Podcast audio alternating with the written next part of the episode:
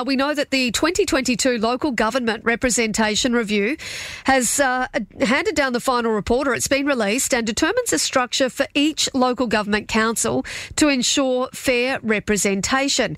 Now, joining me in the studio to talk a little bit more about the review, what it entails, and what the major changes are going to be, is the Northern Territory's Electoral Commissioner, but also uh, a member of the Local Government Representation Reviews Committee, Iain Loganathan. Good morning to you. Good morning, Katie. Iain, thanks so much for joining us this morning. Now, um, what was the major reason behind this review, firstly?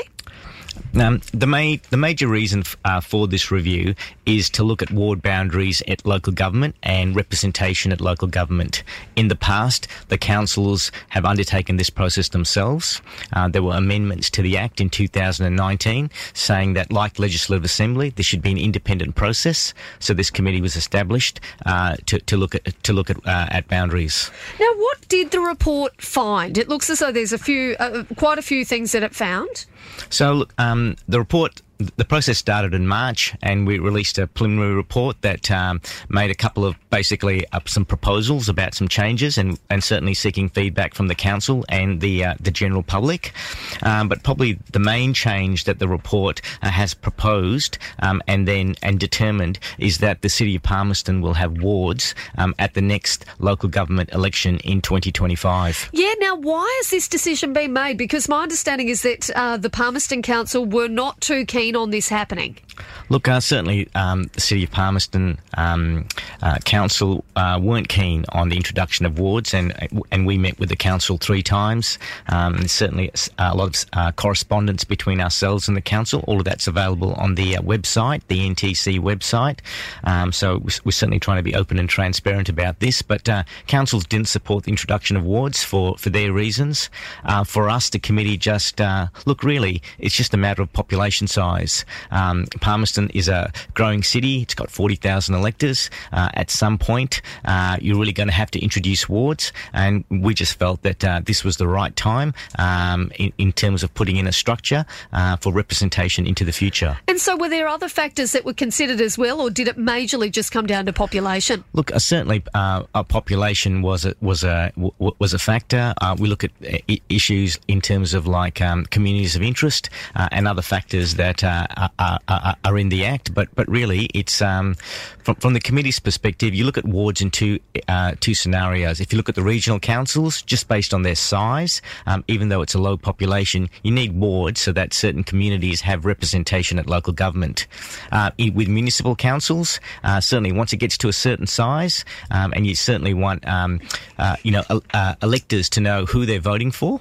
Um, you know wards just make a little bit more sense um, in terms of uh, in terms of you know large and growing communities. Now, um, I suppose people will be thinking, well, what's it, uh, what are the real positives to changing it? If things weren't broken in Palmerston, why are we trying to fix them? Look, look. Certainly, things aren't broken in Palmerston, um, and you know this is certainly no reflection on the, on the current, current council. This is really looking at uh, the next election and future elections. Uh, but look, you know, some of the um, advantages of wards is, like I said, uh, members are more likely to be known uh, by by their constituents. Um, you know, each member can focus on local issues as well as um, council-wide issues, and you know, there's um, you would hope there there would be more diversity between council members uh, if they're from uh, different geogra- geographical parts of, of the uh, of, of, the council area. So, is it a situation sometimes where uh, the number of councillors that might come from one area of Palmerston, you know, sort of, it, well, that area might be overrepresented? Overrepresented. Look, um, you know, um, Palmerston's a uh, it, it's certainly a, big place with, uh, with, with, with another a number of suburbs, um, and you know, a little bit like Darwin. Darwin's got four wards.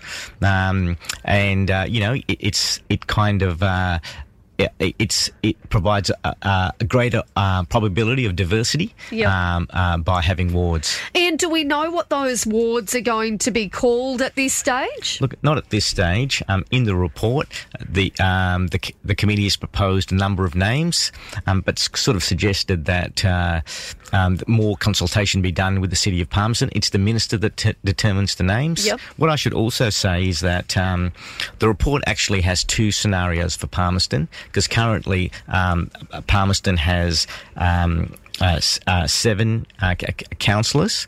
Uh, the report recommends that that be increased to eight. Right, so an extra councillor as well. Yeah, it recommends because, but that is a uh, decision for the minister. So we have a scenario there of three wards uh, with seven members and three wards with eight members, which is our recommendation in relation to what the ward boundary should be. And fundamentally, it will come down to being a decision by the minister. That's correct. Yeah. Now, tell me, um, when is this change going to come into effect? So the change will come into effect at the next local government election in August 2025. Okay, so not too far away. And what will it mean for the people of Palmerston, do you reckon? So, what it'll mean for um, the people of Palmerston is that, uh, firstly, uh, we would hope that their ballot paper is a lot smaller uh, because rather than having one ballot paper for the whole of Palmerston, uh, you're going to have three ballot papers for each of those wards. So, hopefully, uh, it'll be easier to uh, cast a formal vote, and hopefully, they will know who the who the, the people are that they're voting for. So, in one sense, you know, v- v- very little change, um, and but you know, in terms of like um, you know, t- to the members of Palmerston now and, and in the future, uh, you know, what we would hope for is, you know, while you're still uh, representing a ward um, on the council, you're rep- representing the whole community. Well, no doubt we'll try and get uh, the Mayor of Palmerston on the show and get her reaction towards the uh, beginning of next week, I'd say. Um, Iain, before I let you go, though, can I find out uh, the Arafura by election? It's not too far away now, is it? Uh, th- that's correct. So we have the election date on the 18th of March. Um, given the nature of that division. Most of it will be done by mobile polling, and that'll start at the 6th of March. Uh, but the election itself will, uh, uh, will, will kick off on the 23rd of February uh, with the issue of the writ. And I know that uh, candidates and all that kind of thing come down to being decisions made by the uh, political parties. But when will we know? Uh, like, what date will that be known? Look, uh, it'll be it'll be known um, uh, uh, about a week after the um, issue of the writ.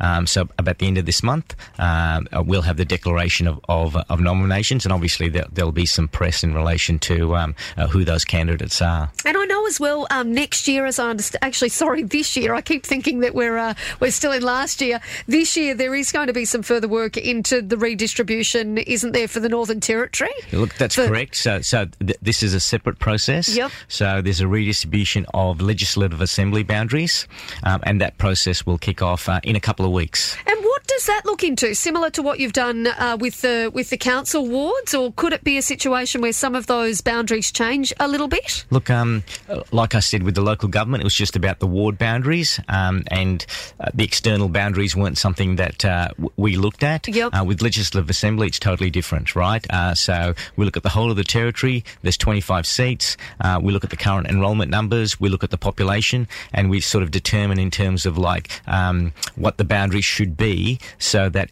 um, at the next election, at the at the election next year, yeah. um, there should be as equal number of people in, in, each seat as possible. Okay, so we could actually see some changes, I suppose, to some of those seats. Look, uh, yes, look, um, absolutely, and uh, we certainly are going to be keen to get um, uh, feedback from the public and general stakeholders. So, um, if you go into our uh, our website, I think it goes up today. Yep. Uh, there'll be some data there in relation to what the current numbers are and um, information in relation to how you can put in a submission. Um, so the the process kicks off, uh, like I said, at, at I think the 24th of this month and the first part is a, a, month given to people to put in submissions for the committee to consider. Well, NT Electoral Commissioner Iain Loganathan, always good to catch up with you. Thank you so much for your time this morning. Thank you, Katie.